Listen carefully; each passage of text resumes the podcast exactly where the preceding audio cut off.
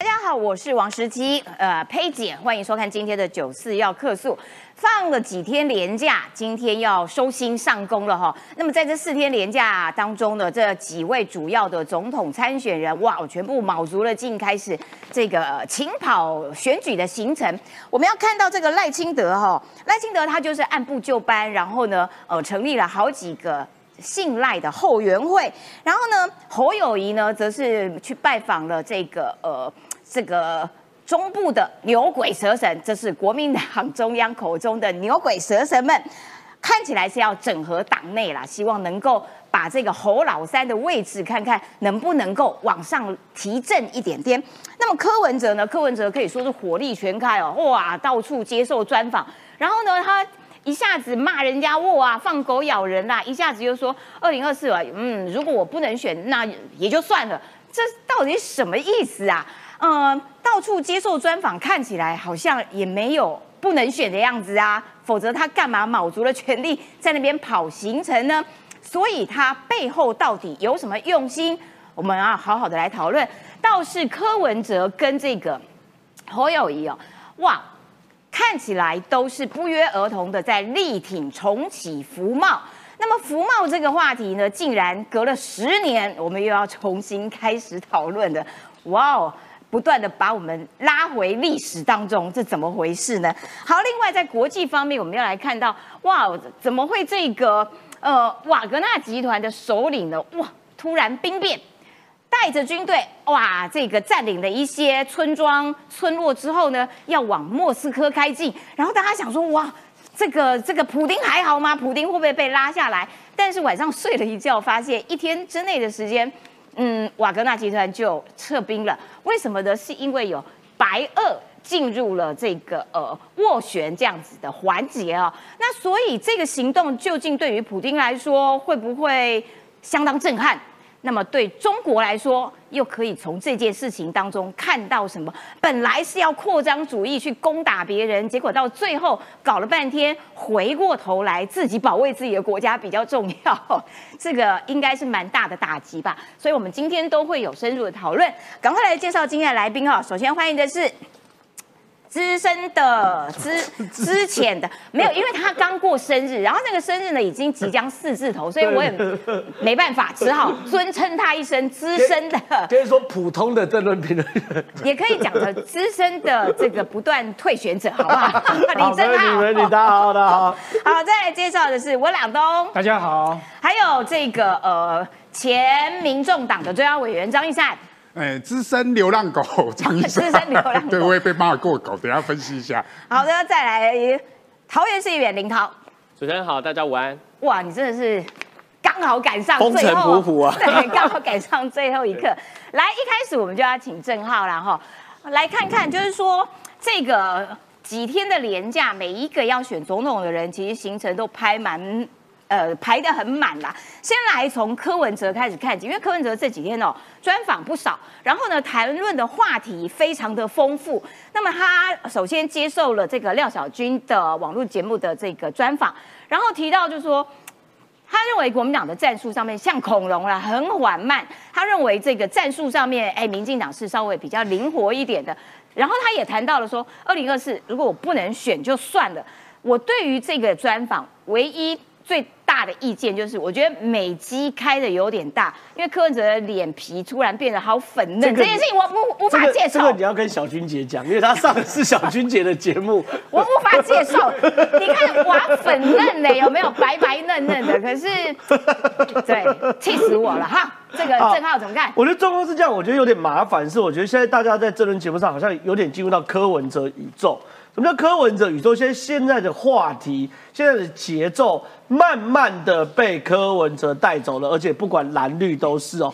蓝的当然压力很大，支持度会不断掉升。绿的我要先提醒，如果真的进入到柯文哲宇宙，话题节奏被柯文哲带着走的话，绿的会丧失作战的主动权哦。哦，这是非常非常麻烦的。议题设定权在选战中很重要，非常非常重要。我先这样讲，现在呢，国民党的这样讲已经做分析了，柯文哲抢蓝营选票三招。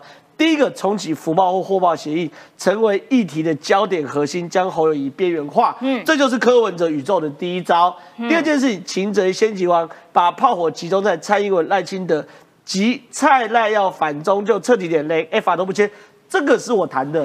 民进党不要丧失议题主动权，嗯，因为现在已经炮指蔡英文跟赖清德。第三件事，柯文哲打背棋牌，讲自己随时可以不选了，这是现在讲柯文哲带风向的三招。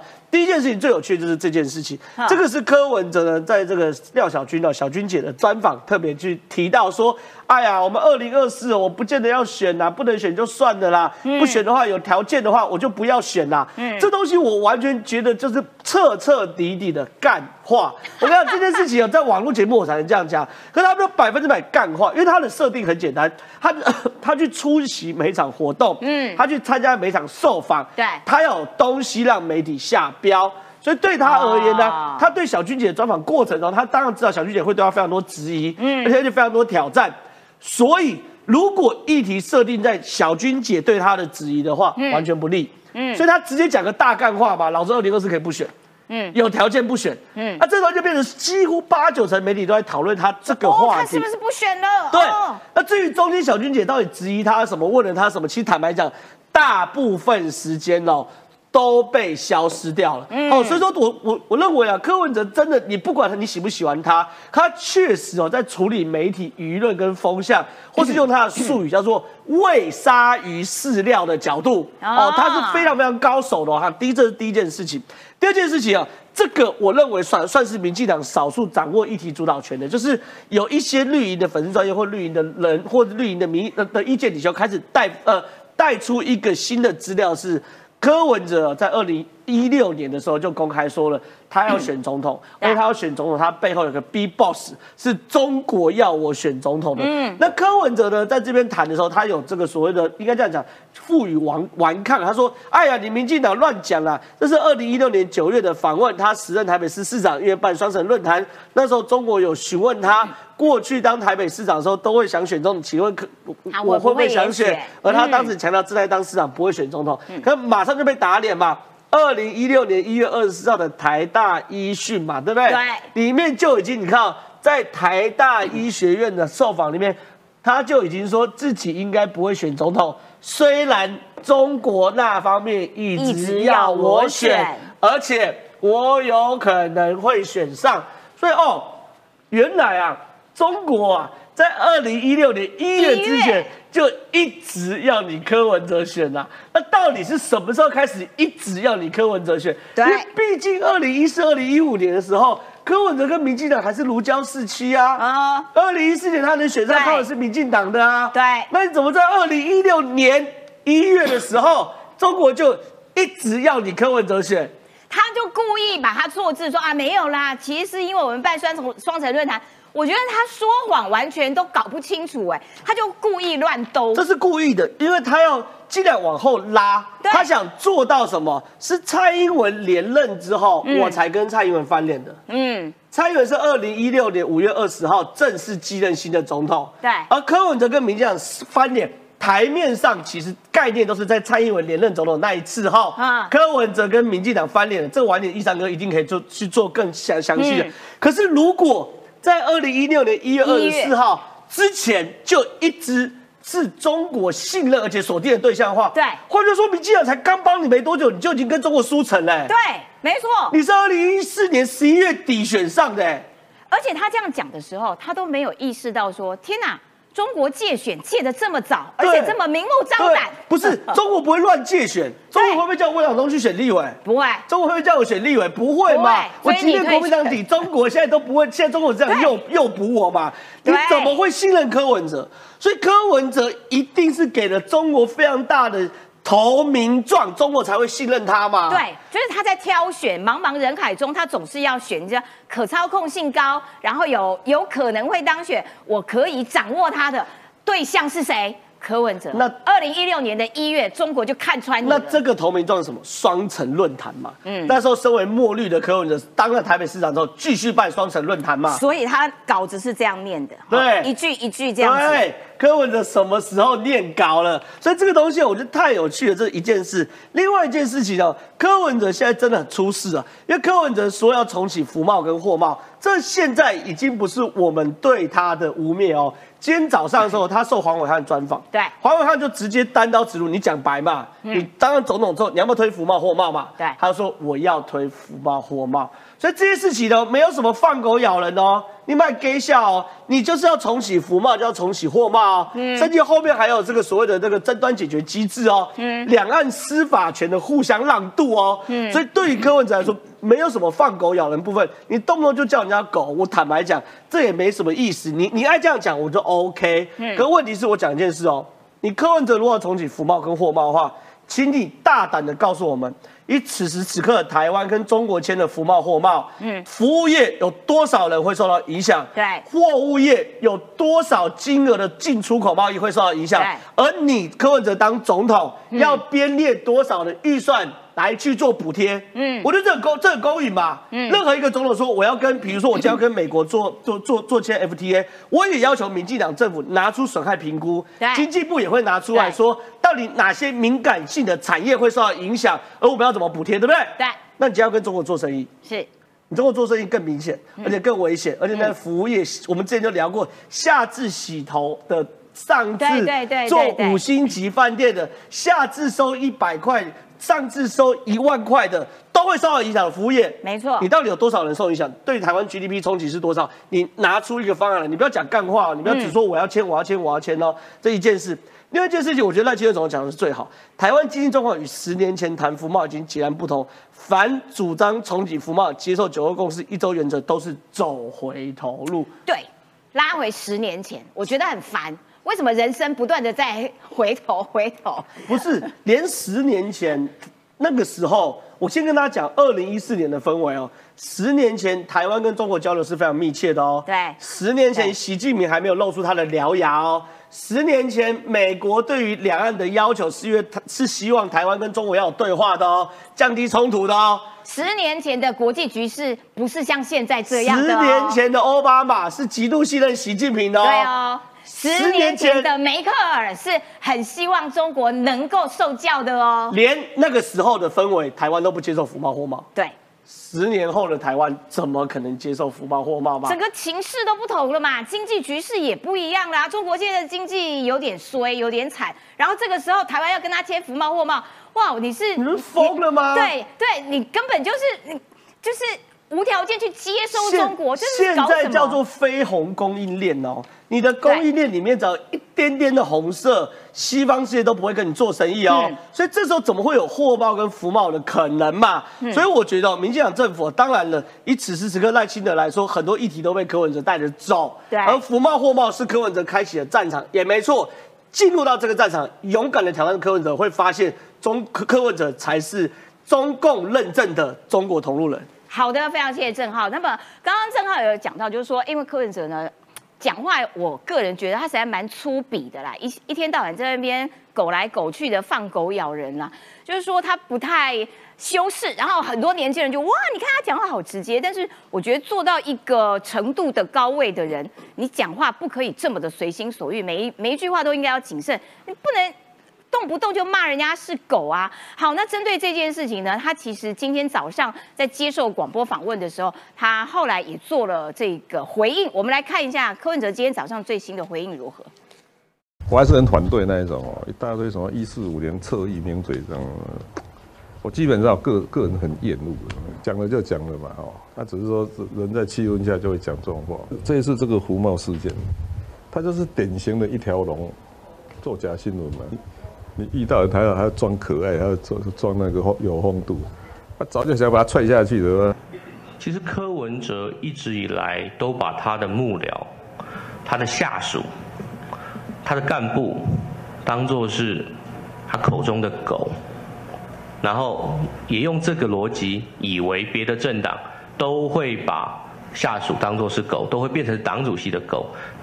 民进党不是民众党。民进党是一个民主的政党，我们不会把这个民党的干部当作是狗。好，其实柯文哲用狗来形容人这件事情也不是第一次了啦。那我要请教一下最懂柯文哲的张义灿，我觉得曾经在他的团队当中工作过。对，不要讲什么一四五零车一名嘴啦。洪胜汉是立法委员呢、对你是骂一个立法委员做狗哎、以后这些你不管你是你当选国民党的、民进党的不支持你的，哎，两大政党在立法院里面现在是占有不是五席，你们民众党才五席，五席赖香林的。办公室主任都被你叫狗了，所以全中华民国的立委都是你的狗，不是吗？啊啊，你不是骂一四五零，你是骂这些立委嘛？我要讲的是说，柯文哲其实他个性里面有两个，一就是要做易怒。他每次一生气的时候，他一定要吃。说真的，以前我们开会，他只要一生气就要去吃高血压药，去降血压，避免他生气乱骂人。他其实是很容易易怒，而且骂人的态度就是骂人家叫做做狗。那骂狗已经不是第一次，已经很多次了。最早骂狗，我说我是资深被骂个流浪狗的嘛。这个叫做一四呃，在一九呃那个二零一四年，嗯，柯文哲刚选上哦，台北市一堆民进党的人支持他去选辅选他以后，被他叫做啊，这些都是民进党的流浪狗。所以我们还故意自我嘲讽说，我们是流浪狗团队帮你柯文哲选上的。哎、这本书写的人叫谁？很有名，叫刘坤礼。就是现在帮郭台铭，郭台铭的呃郭台铭相见恨晚。哎，你说刘坤你厉不厉害？非常厉害的一个人哦，他在选战里面的操作是非常厉害的。嗯结果他也被骂成狗，我也被骂成狗啊。所以不只是啊帮国帮当初帮柯文哲，不只是民进党嘛，一堆包含呃无党籍的，甚至以前红三军的都在帮所谓的柯文哲。这些人在二零一四年就被骂成狗了，何况现在？现在我就常常说他常常叫做狗。现在就有一条歌叫很有名嘛，叫狗官嘛。啊人家就是反对他就骂他很狗嘛，支持他的就变成封他做官嘛。今天又封黄伟汉，就封官你也封好一点，封他今天封黄伟汉哦新闻局长。哦，哦，啊，黄伟汉说现在已经没有新闻局了，他说那不然做 NCC 委员，Oh 马上就分封黄伟汉了。黄伟汉他连没有新闻局他都不知道啊哎，说真的，政治上我们立场大家可以挺谁挺谁，你不要说挺你的就封官啊，不支持你的就是骂成狗，狗这样子。会是一个好的选战文化吗？这是要被质疑的嘛。那我们回到这件事情，其实就是因为柯文哲为什么会生气？会生气的原因是因为福茂这件事情，他讲了三个谎话嘛。嗯，第一个谎话叫他说，他说他反。呃，一开始说他没有呃反黑箱不反福茂，对所以你就必须说你二零一四年你是骗选票吗？你说谎话骗选票，骗了反福茂这群年轻人支持你做二零一四年的总统嘛？不然你就要承认你现在叫做说谎嘛，因为你叫重启福茂。对那果然前几前几年是说我没有我没有说过重启福茂，今天又证实你说了嘛，所以你到底要不要重启福茂？你这件事情你已经说了三次谎话，反反复复的反，反复复，包含他说这被人家找出来，在一训的时候说中国这件事情嘿，中国要他选总统这件事情，他明明是在二零一六年的一月，人家一训就出来了，他还说啊没有，是二零一六年的七九八月双城论坛之后，他才讲这句话的，就被人家翻出来嘛。你一月的时候就已经接受采访了嘛，也就是说你二零一五年就跟中共有一定的默契，说你要选总统，不要忘记了哦。蔡英文第一次当选总统的时候是什么时候？是二零一六年嘛。嗯二零一六年的时候，那时候很柯文哲如。这个采访是在二零一六年，呃，投票前就接受采访。投票是二零一六年的呃一月十六号嘛，也就是说，这如果是刊出是一月二十四号，也就比总统选哎，举前投票比前，投票前更早就接受采访，人家问他说：“你为什么这次不选总统嘛？”人家说：“啊，没有，我还没有准备好嘛。”说中共虽然一直要我选，也就是说中共的目的是什么？为什么要柯文哲出来想？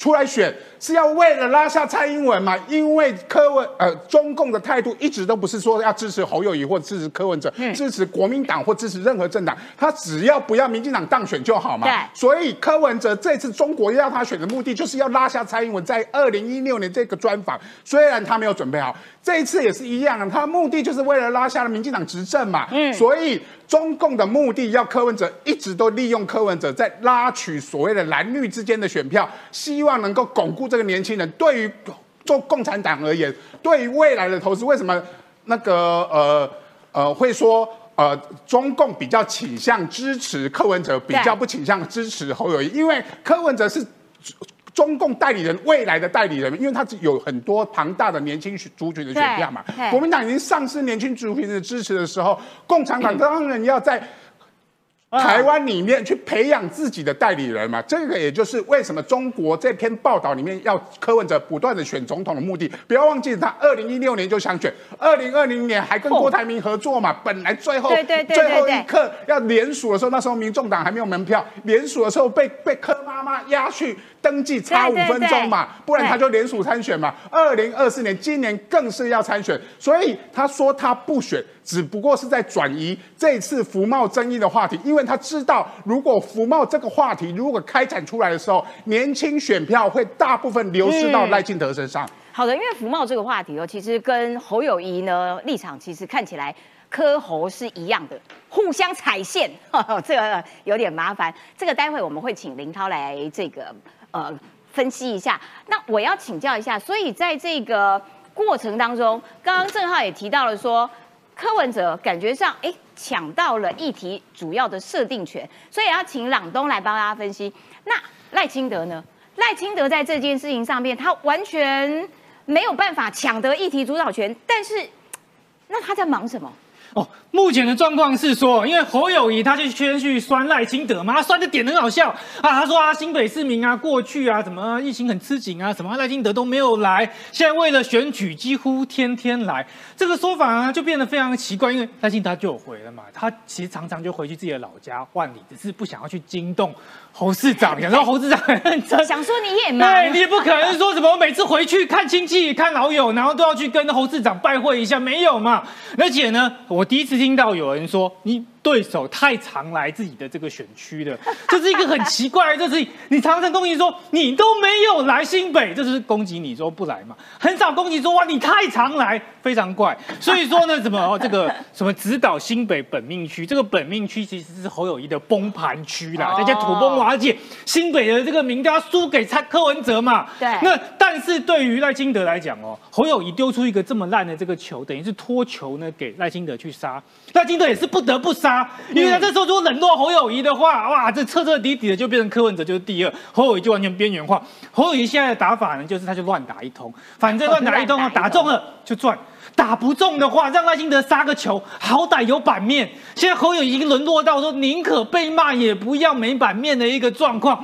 因为一旦大家在侯友谊连骂骂都懒得骂他的这个时候，就是完完全全的被气饱掉，然后变成柯文哲在空军独大的一个局面。嗯所以侯友谊真的急，甚至福茂这件事情他还加码，他说中国这个学生在台湾念书，啊对留下来就业，对看着吓都吓死了，你知道吗？现在中国大学生失业率将近两成二十趴。然后他们现在有一个出路，就是如果呢这些人都支持侯友谊，虽然他们没有投票权啊、如果有人支持侯友谊的话，台湾的大学生现在出来不只是要跟其他大学生竞争，还要跟中国大学生竞争。哎，所以侯友谊是全面跟学生为敌，这个要补助学生的学费啊，不行，这个大傻逼不准。嘿，台湾的学生不能补学费，台湾的不可以嘿但中国的学生要留下来台湾工作，可以可以，马上给他台湾工作哦。他是看到柯文哲要去通过服贸货贸之后，侯友谊发现啊不行啊，这样整个亲中派都会去支持柯，于是继续的去加码，这是侯友谊他乱了阵脚的做法。那但是看到柯文哲这边，因为呢这个赖清德他前几天的时候去大稻城有发一个脸书嘛，那底下呢那个前呃诈骗集团的杨宝珍呢就去留言叫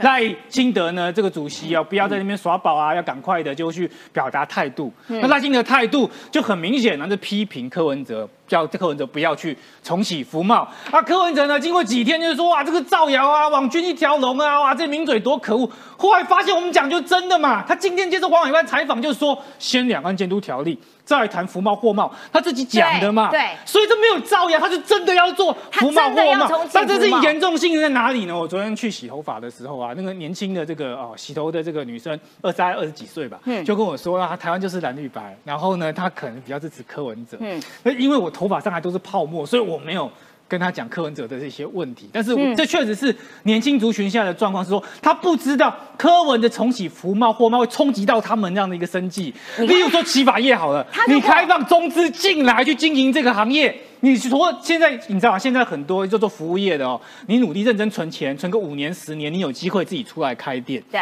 可是如果你中资进来之后，就像过去的香港一样，香港原本那些小店家全部不见，变成银楼对变药局，然后呢，连锁的对中国的那些蝗虫啊跑进来那边消费。台湾遇到个状况是，你的餐厅啊、你的这些理容、理发等等很多的行业。中资直接进来，用财团的这个实力去并购去吃你，然后吃完你低价竞争之后，你全部都变中国企业的雇员，你连自己当老板的机会都没有，那你更不要说二零一三年的这时候，刚而且他剪个头可能啊洗个头呢可能两百块，等到这个中国大举服贸入侵的时候五十块，看看你。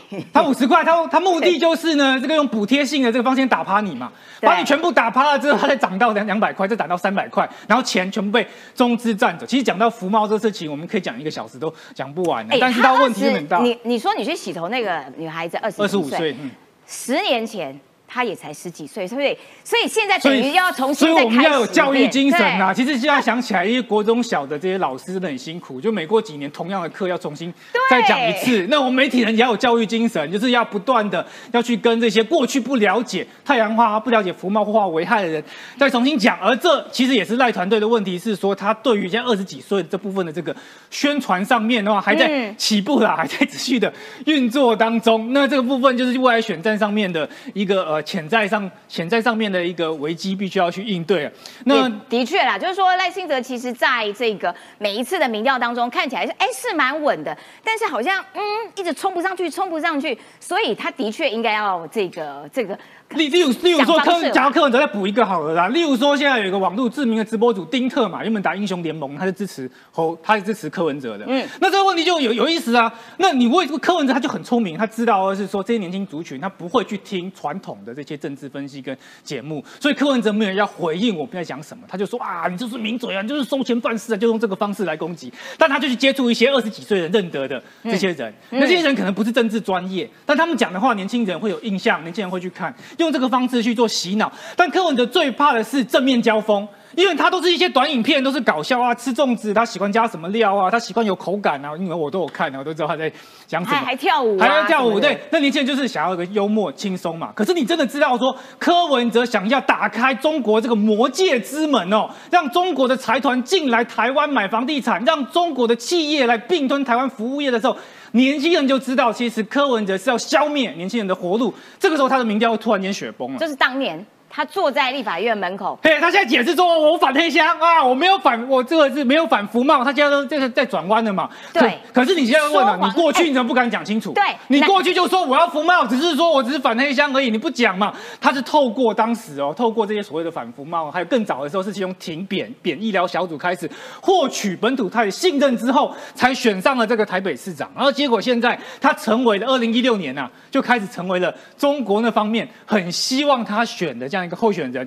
那可是刚刚赖清德这边的话，他现在遇到的就是说有个昭和男的沉稳形象什么。是昭和男？昭和男这其实是日本的这一个是它的流行文化的一个术语啦，就是说像昭和男，像过去的日本动漫啊，比较强调是男性的那种很阳刚、比较老实的嗯那一面。然后那时候著名的像是《城市猎人》啊，或者是什么《魁南哦书》，都是很有肌肉、很直线条后来到平成男的这个时候的话呢，就是要比较阴柔，然后年纪会比较轻，然后比较轻松的这个风格，这其实就是说他老派的意思了，讲白话，就就他比较老派。但是大家也觉得说，你如果突然间一百八十度翻转，你可能会丧失掉一些原本觉得你沉稳的选票。哦他现在也改不了，但是他要怎么样子再跟青年人去做贴近、去接近？他其实有做改变啊，例如说他现在新的赖在一起。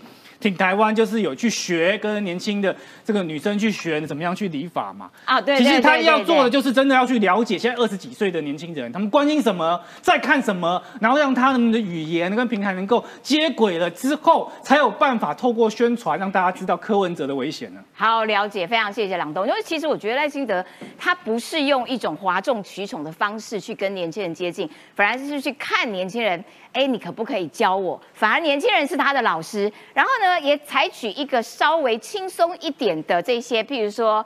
赖在一起啦，赖富的啊，赖秒回啦，等等的，用这样子比较幽默感吸引年轻人目光的这样子的用语，去这个想办法去开拓自己的选票啦。哈。好，我要请教一下林涛，就是说，你看福茂这件事情，我们刚刚已经讲了很多的柯文哲，就是柯文哲他其实过去他是反福茂的，但是他现在哦，我要挺福茂。他有一个毛病，就是说他被攻击的时候，他就开始转弯。福茂说：“哦，你要你要重启福茂。”他说：“没有，我是反黑箱。”然后呢，再再追问他说：“那所以你你现在是挺福茂喽？”他就说：“啊，不然他就把炮火转到蔡英文跟赖清德啊，不然你们废掉 A 克法，觉 得他会自行转弯，转到可能自己都头晕。好，但是大家这个可能有一些记忆上面的模糊，我先帮大家这个政治科普一下，A 克法是架构，它是一个帽子，它下面的肉就是服贸跟货贸。那 A 克法这个帽子，其实当年谈的时候有早收清单。那我告诉各位，现在的早收清单呢，有几项的这些这些货贸哈，它的呃跟中国之间取得的这个这个优势只剩下六趴了。所以其实有没有这个早收清单，现阶段的台湾经济看起来并没有，并不是那么的需要。然后可是现在都已经早收清单都已经不太需要，只剩六趴的利润的时候，然后呢？现在这个柯文哲还有侯友谊说：“哦，我要来重启福茂，把赶快把那个肉填进 A 克法的架构里面。”这件事情我觉得有点有点荒唐啦，所以要请教一下林涛，哎，怎么办？柯文哲跟侯友谊互相踩线，那这是一个怎样的选战策略？是不是侯友谊在巩固自己，走回原来国民党的这样子的深呃蓝的这个老路？可是柯文哲来抢呢，怎么办？柯市长是真的，我我必须说，科长他就是一个网络动物啦。嗯，就是说，基本上风那个声量在哪里，风向在哪里，他就会去哪里。所以，如果他提这个货贸、服贸等等，如果没有提出对应的经济数据跟贸易数据，我觉得听听就好。因为下一题这个风向来的时候，他又马上换题，他换题速度很快的。可是有没有有没有效？一定有效。为什么？因为我刚才去调一下这两周的这个声量排行榜哦。大家不是演艺圈很多事情吗？他竟然还可以排第二名！我的天哪，九万多笔，第一名是三，但第一名是三十几万笔，但他第可以排到第二名九万多笔，代表他说重启呃福茂这件事情确实是有讨论声量的嘛？因为大家会讨论就是说两岸的问题，那两岸问题其实就讨论经济问题，它等于是一个整个把经济的问题跟整个两岸问题合起来的一个议题，所以一定要讨论度。可是我必须要讲一下。就是基本上这个网络的这个动物科科科科市长，听听就好。我刚才听到这个一三哥在讲，他说他最近在这个封官加爵吗？我对我对他封官加爵对象没有意见，可是我对他这个动作有意见。对，因为现在还在选举，你就就那个当部长都已经排好官，这对一个民主社会来讲，会觉得比较奇怪了。而且对政府体制不了解，现在还有新闻局。你你你你基本上你可以，例如说，我跟副总统或行政院搭配，因为它是大的嘛，就大的国政方向可以导进两岸政策跟经济政策。可是你基本上你很难，就是说连部长都带 order，这很奇怪哈。我觉得回过头来看两件事情，就是赖副总统他提嘛，他说这个侯市长他可能会怎么样，这个丧失主权，然后这个这个柯市长呢，他就是重重批他重启服贸。我必须讲一件事情哦，嗯，因为。之前我这不管是 A I T 的处长，还是这个美国放出来的讯息，其实都很在乎两岸的对话。我说真的，如果要采这个要讲说别人这个两岸啊主权等等，那你必须要先有一个对话的基础嘛。过去六年，我想问一下，你有跟两岸做一个对话吗？其实我觉得是没有的。但是现在两三组候选人的两岸政策。都说要对话，我觉得这是几乎是趋趋平的一个方向。可是真正做得到吗？你赖副总统，你过去有这个两岸对话的基础，你有这样子的空间，你有这样子的实际操作作为吗？其实是打一个问号的。我说真的是打一个问号。那柯市长，你看他这个这个把福茂当成这个网络社群操作，没有提这个东西。你要叫他未来这个对外关系是用社群的方向来想，你也不用对他什么期待。所以我觉得在这个前提之下，你看侯市长，基本上他站在中华民国宪法的这个基调，慢慢提出他的政策。我觉得短期的声量可能不高。但是在斯拉卡都的状况之下，你在过程中有提你的政策是非常重要的。可是我觉得社会上普遍对国民党的态度是，呃的看法是说要对话，大家都要对话。但是民进党因为中国不跟他对话。可是国民党是听话，他只能听话，没有对话。因为每一次中国，呃，国民党去到中国，都只有在那边啊，这个反对台独、九二共识的政治基础。人家现在九二共识的政治基础跟你们那个九二共识，我跟你讲，我我我觉得去那边大家就是，例如说，我们就站在中华民国宪法，不是听话。乖乖。其实我们在这个过程，你可以看到实际有没有带出一些什么？有凤梨世家卖出去了，你过去卖不出。出去台东，对，讲说讲说怎样台南的市价不是讲说这些农产你们品要去日本，要去你日本，要去新加坡，要去加拿大，结果呢，卖最多的还是香港。所以我觉得很多的话术会被实际的经济的数字。政治开呃政治考虑开放台东世家嘛？那其他地方如果也有世家，为什么不开放？其实那个世家它还是要走一个农检的过程啊。如果这个因为台东它是检讨它农检的过程才过关嘛，所以我觉得说，其实农委会就一并来看整个农检的过程。我说真的，你要卖去给日本，日本也希望好的好的品质、啊好的产品嘛。所以我觉得就是说所，以日本是收我们世家的啊、然后中国说不行，农检没过关，笑死人了，全世界都笑了。这么久了，真的到最后卖最大量的还是香港，这大家打过那。我觉得啦，最后我要讲一个，就是说现在整个萨卡都的战略啊，虽然柯文哲是短期声量高啊，可是你看看赖清德跟侯友宜在干嘛？赖清德他昨天他的信赖之友会压轴在新北，嗯，对不对？他还是在走组织战嘛，因为就我们距离这个选战还有七个月时间，他要组织顾问，他信赖之友会一场一场办，而且他为什么侯友谊他还是没有被变化？因为你看昨天他要走场不在新北，他直指侯友谊嘛，代表就是说大家知道，当声量过去之后，回到选战的架构，组织战还是非常重要的。那你看到侯友谊干嘛？侯友谊第一场前几天在桃园九场。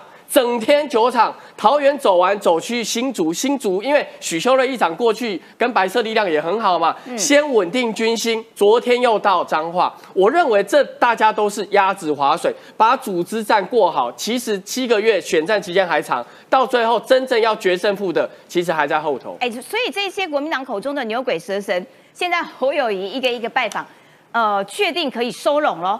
没有牛鬼蛇神，没有了，啊 没有牛鬼蛇神，但是大家家都有渐渐开始就是回 回笼支持啊。我觉得各地的这个地方的系统都有回笼支持，这是很明显的味道。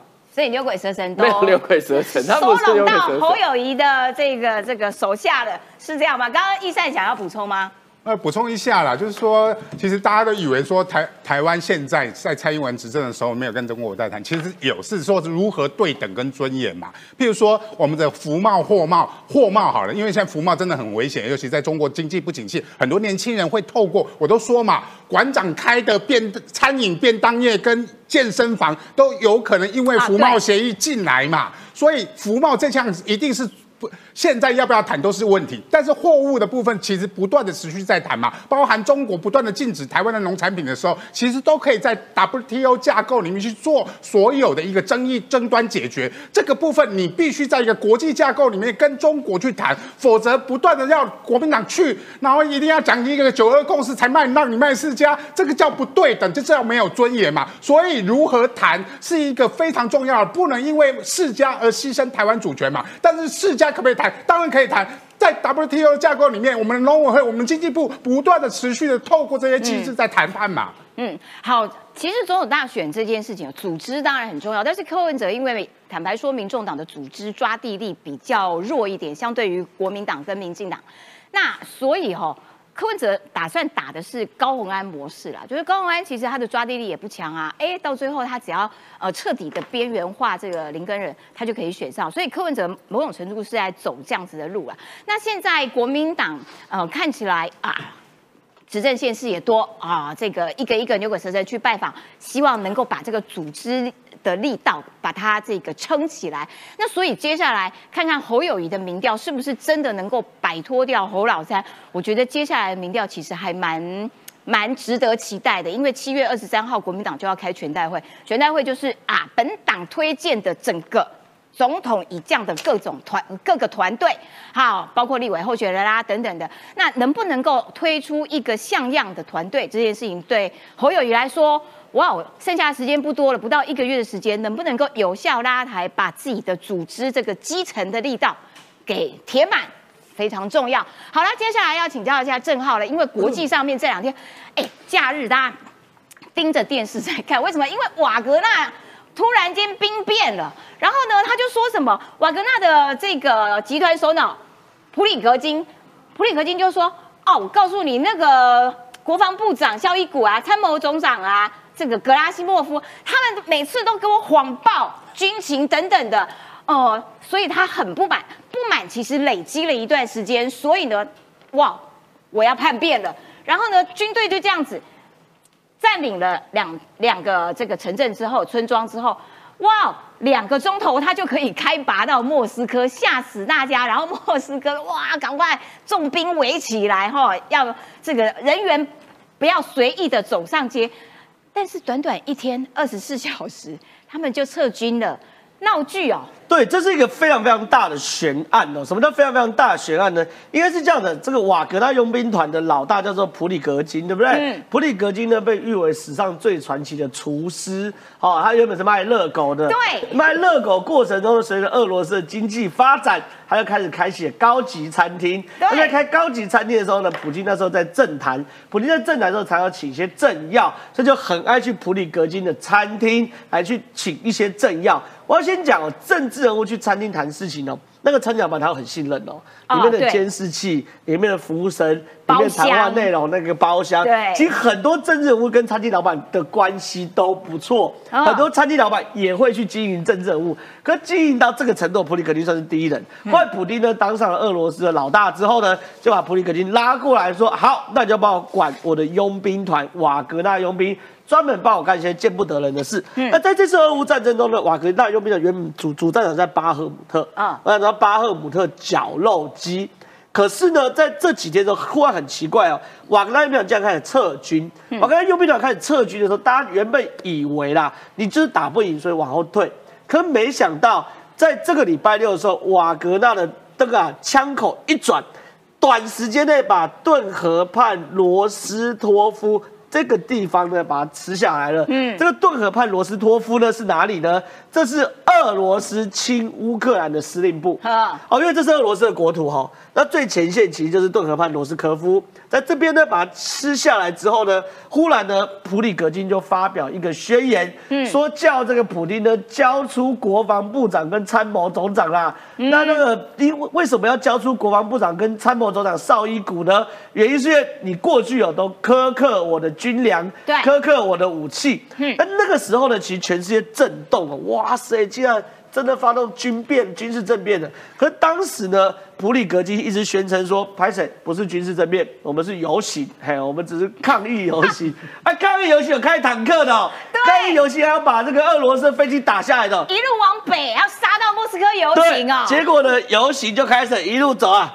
飘向北方啊。后来到了这个佛罗里斯，佛罗里斯呢，你要注注意哦，因为俄罗斯的领土非常非常大，所以他们都会修那种主干道的公路，这就是 M4 公路这条。嗯这条 M4 公路是贯穿这个乌俄罗斯西边由南到北一个关键的公路，哦他们就沿着 M4 公路，因为那公路修的非常又大又直啊，纵贯公路就对。对对对，所以所有的军车、坦克等等，就是沿着 M4 公路北上。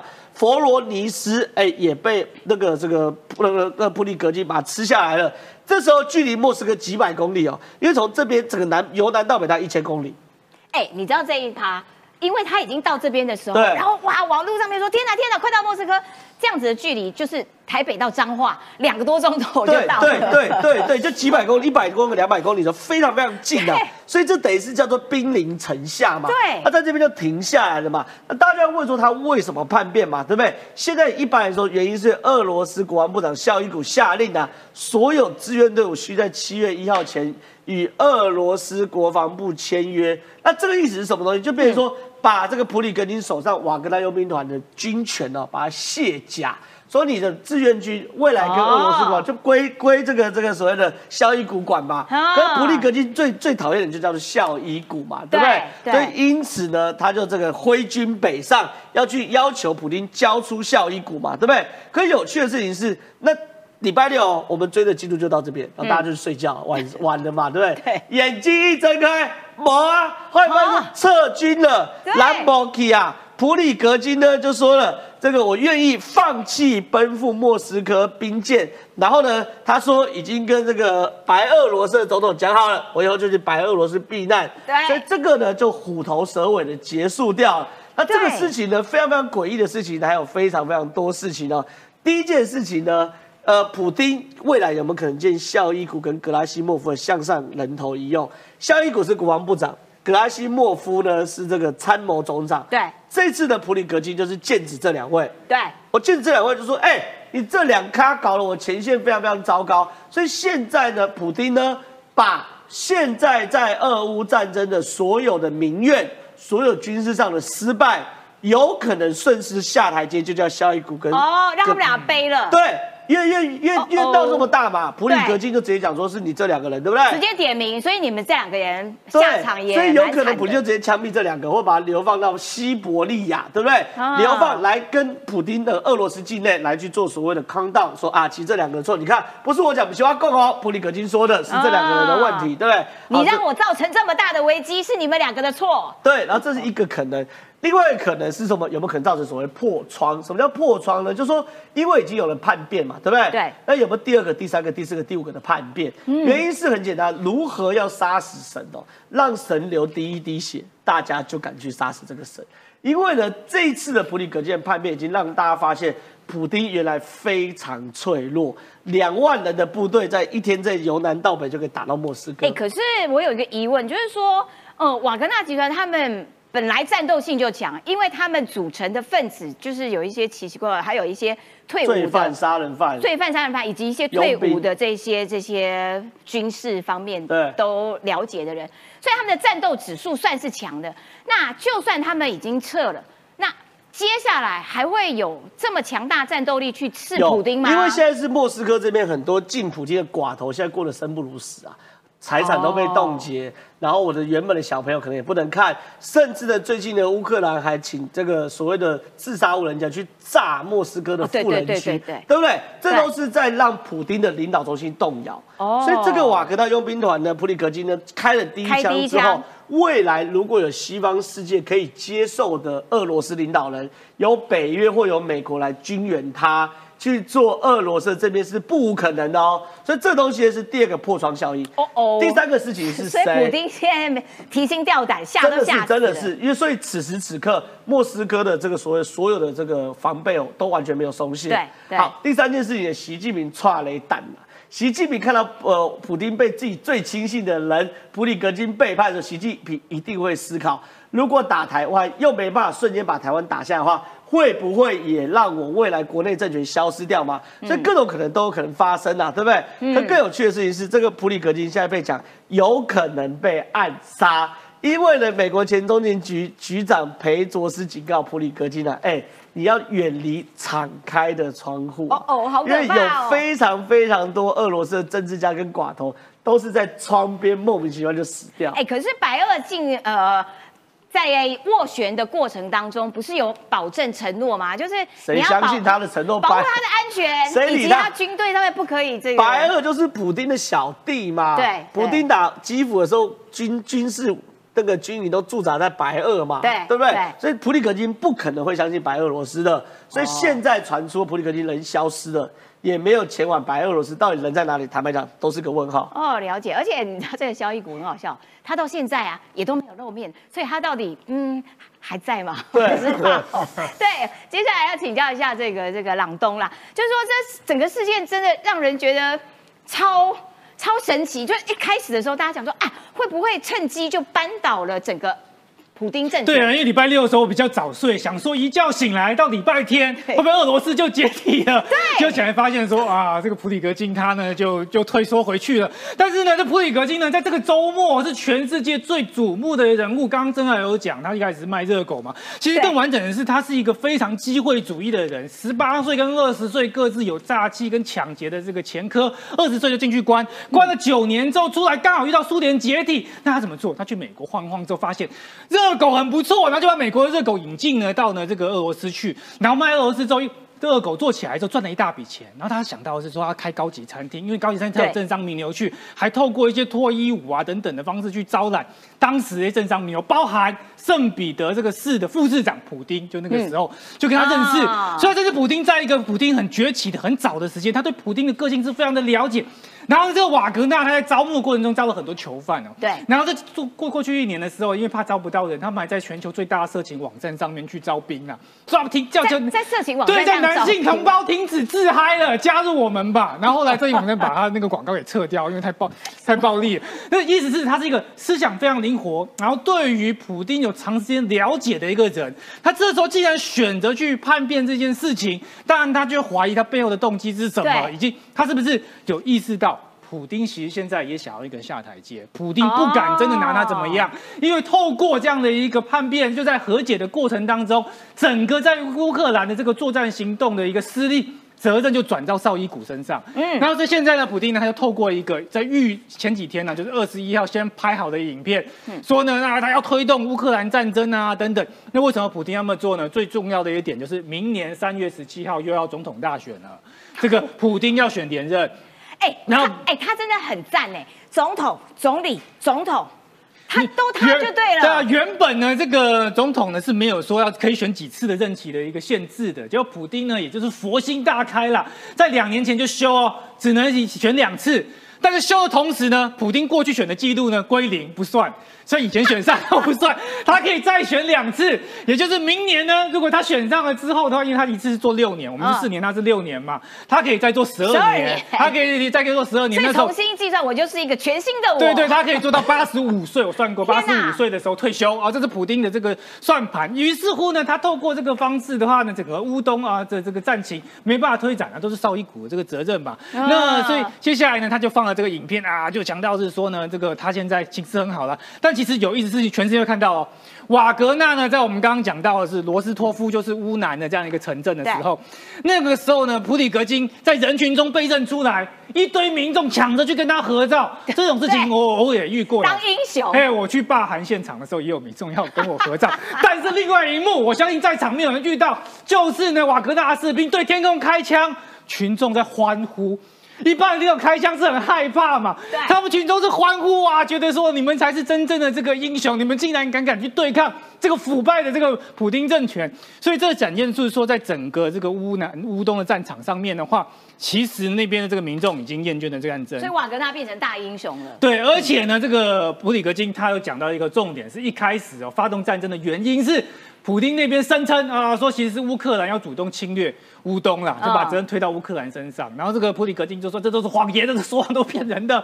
其实呢，就只是要发动侵略。那这个时候呢，乌军也说他趁这个机会呢，要发动多方面的这个竞争。但是我看军事上资讯没有到很具体的说明他们要怎么样去进展啊、但是呢，这边有强调的是说呢，乌乌乌克兰的前国防部长哦，这个扎戈罗德纽克，他有讲到说，俄罗斯从去年七月以来唯一的。这个重大重大收获其实是瓦格纳打下来的，哦所以瓦格纳就是最强的一支呢，这个对陆军的这个部队。那这支部队现在呢就已经被吸收了，就回到了这个俄罗斯正规军里面。接下来它整体的这个战力上面，可能已经没有原本的这样的一个组织上面啊这么的这个绵密了。那泽伦斯基呢，当然也要强调说，他已经跟美国、加拿大、波兰这些领导人都已经讲过了啊，这普丁的弱点已经暴露无遗。所以说呢，这个乌克兰这场战争的话，普丁是变得越难越难打。在这个过程当中的话，我们刚刚讲到这个总统选举的部分，现在就是普哎，丁，他从两千年开始，对对，两千年开始，他就已经当总统了。他开始当总统，然后呢，哎，又连任，接下来换他亲信呢去当总统，然后二零一二年呢，他再回国，二零一八年他再连任。二零二四年，明年的三月十七号，他就可以再选一次。啊，然后就可以再连任两任总统。到八十三，2036对，在二零哦三六年的这个时候，所以说呢，这个普丁的如意算盘就是说，现在虽然他没办法打赢乌克兰，但是他不能够马上确战嘛，他在找个反正找些理由吧，找一些战犯啊，就是绍伊古太烂了干嘛的，总之他撑到明年三月先选上再说。他先选上了之后啊，再找个理由去和解。那好笑的事情是说，他原本以为哦，这个俄罗斯老大哥啊，他的好朋友是谁？是中国嘛。嗯。结果呢，在礼拜六的时候遇到这个问题，中国上上下下他官媒完全都不敢吭声，然后反而是俄罗斯这边主动说啊，我们的好盟友哦，中国是很支持我们的，是支持我们去处理这些叛乱分子。等到布里格金已经呢这个宣布说已经谈完了啊，就和解了，这之后中国才跳出来就说啊有啦，这其实是俄罗斯的内政问题，还没和解之前，中国连表态都不敢表态啊所以说俄罗斯就是素面楚歌啊。现在中国也想要取而代之，面对这样的一个状况，可以讲乌克兰他们的和平已经尽了。好，非常谢谢郎东。我要请教一下这个易赛来，因为因为这样子的行动，尽管短短二十四小时之内就这个呃状况解除啦，可是对于普丁来说，他现在一定是这个非常紧张啦，因为已经有人开了第一枪，所以他有一点芒刺在背，不知道明天会是谁来刺他的背。那这整件事情其实对于中国来说也是一个很好的借鉴吧。本来哇，我很强，我要扩张，这边要扩张，那边要扩张，可是到最后其实发生问题的，其实都是在自己内部了。对，其实佣兵嘛，大家知道，如果是佣兵，大概就会发生兵变的最重要的问题就是闹响。我们以前叫闹响，历史上面的中国的兵变就叫闹响了。闹响就是，对，哎，说真的，游行也要便当啊，哈，游去游行也要去。馆长最近要七一六游行，大家记得要去吃馆长的烧肉便当，没有这个便当不要去啊。好几百块一个，呃，两百二，好，两百二一个，就是说游行要便当，但是兵变呢就不只是便当嘛，它一定背后包含军人的军饷跟武器嘛，这些种种的装备，他要跟俄国、俄罗斯要嘛。也就是说，可以看到，如果是佣兵兵变的话，很大的一个问题就是俄罗斯他现在的财政问题已经出了很大问题，他钱发不出来嘛。那你佣兵，我可以跟俄罗斯要军饷，我也可以跟美国要军饷啊。所以这一次背后是不是有美国？刚才中情局说，哎，中情局也说，哎，你要记得那个窗户哦，你要命还是要钱？哦，给你选一样。美国有掌握这个是我要讲的是说，这个讯息就是五月十一号，我们要美国也要大选美，美国二零一四年的十一月要大选。拜登的主要竞争对手是谁？就是川普嘛。对，川普呛拜登说：“我二十四小时之内就可以结束俄乌战争，让美国脱离这个俄乌战争的泥沼跟战场。”他认为拜登不行，拖那么久不行。结果一个月后，今天就闹出这个兵变，表示是不是背后拜登说：“哎，你说你二十四小时，我把表演给你看啊，我二十四点钟叫你去兵变。”哦，所以有可能是因为美国在背后里面说，哎，我也给你军饷，你要俄罗斯的还是要美国的？结果可能是普京说啊，那我也给你军饷嘛，我也给你，你去白白俄罗斯，你也不要打了啊，你的你的士兵你还是可以保存你的军力，你去白俄罗斯那边，你吃好的穿好的武器都给你，你不要兵变就好。因为为什么呢？因为俄国在明年的三月也要大选嘛，有人说俄乌战争会不会结束？在于明年三月，这是一个关键重中之重的时间，因为俄罗斯要大选的时候，在美国的立场，一定要在明年的三月之前解决这场战事，他才能操控整个俄罗斯未来的总统人选跟政情嘛。他要把普丁拉下来嘛，他不只要俄罗斯维持他独立的主权的现况，维持他的领土而已嘛，他要俄罗斯是换了一个领导人，不要再对抗北普丁，他才可以专心在明年大选的时候对抗他主要敌人叫中国嘛。所以他要先解决。要次要敌人才能面对主要敌人，这是拜登的盘算啊！所以为什么会有这场兵变的出现？但是也表示出俄罗斯已经脆弱到已经一支两万元两万人的军队就可以把普丁现在都搞不见哦，哈，什么时候回来都不知道，现在都是一团谜团哦。那未来会不会有其他的军队透过这样的方式，所谓的闹兵变的方式，是让所谓的俄罗斯的政局全部完全改变？这个是我们必须可以去观察的东西嘛。再来是看到说。也看到美国的主要敌人，美国所谓不会觉得，美国绝对不会联合次要敌人对抗主要敌人，因为美国叫独强嘛，独霸嘛，他是世界独霸，他一定先解决次要敌人，再解决主要敌人中国嘛。那中国就是美国现在的主要敌人，不要忘记，明年还一月的时候还要有台湾的总统大选。中国现在呃，昨天有一个很有趣的新闻，叫做小粉红说这场兵变，这场兵变是。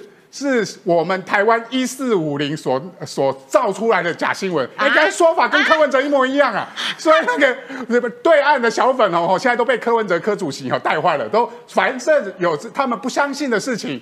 哦，中国的小粉红不相信这件事情，怎么这么笨啊？对他们不相信，他不会看 CNN、BBC 吗？他们他们资讯是封锁的，所以他们来自所谓的小粉红，那个来自台湾网络上的资讯。那昨天因为呃，昨天发生这件事情的时候，台湾的很多的所谓的呃，我们的网军，不要说网军，我们网友们就不断的在释放这个讯息嘛，当然会希望说俄罗斯普京可以下台嘛，所以小粉红就说这是一四五零放的。呃，是一四五零放的谣言啊，这个说法不是假消息，这样对对对对，这是假消息。哇，我觉得一四五零好强大呀！我们一四五零已经可以控制全世界的新闻了，所以你看他们的说法都跟柯文哲一模一样，就是只要他们有不相信的消息，他们就认定是台湾的一四五零，台湾的网友们所释放的这些消息啦。哦，所以我要讲的是说，如果俄罗斯是这么脆弱的，那中国呢？当然，中国也这样脆弱。我说小粉红，你们真的也不要听柯文哲的，柯文哲都讲过嘛，这是柯文哲讲的话，不是我们网军，也不是一四五零讲的话。柯文哲都说中国不敢打，为什么不敢打呢？因为中国一打，他们自己先崩溃。这是柯文哲说的哦，你们要攻击去柯攻击柯文哲的网络哦，呃，打柯哦。所以柯文哲都这么说的情况下，表示中国的内部的情势、经济情况也好，或者年轻人各地的军队到底是不是那么稳定，都是一个大问号。好的，最后一分钟的时间，林涛要补充，就是说中国，你觉得看到了这个呃俄罗斯这样子的状况哦，你觉得对中国来说？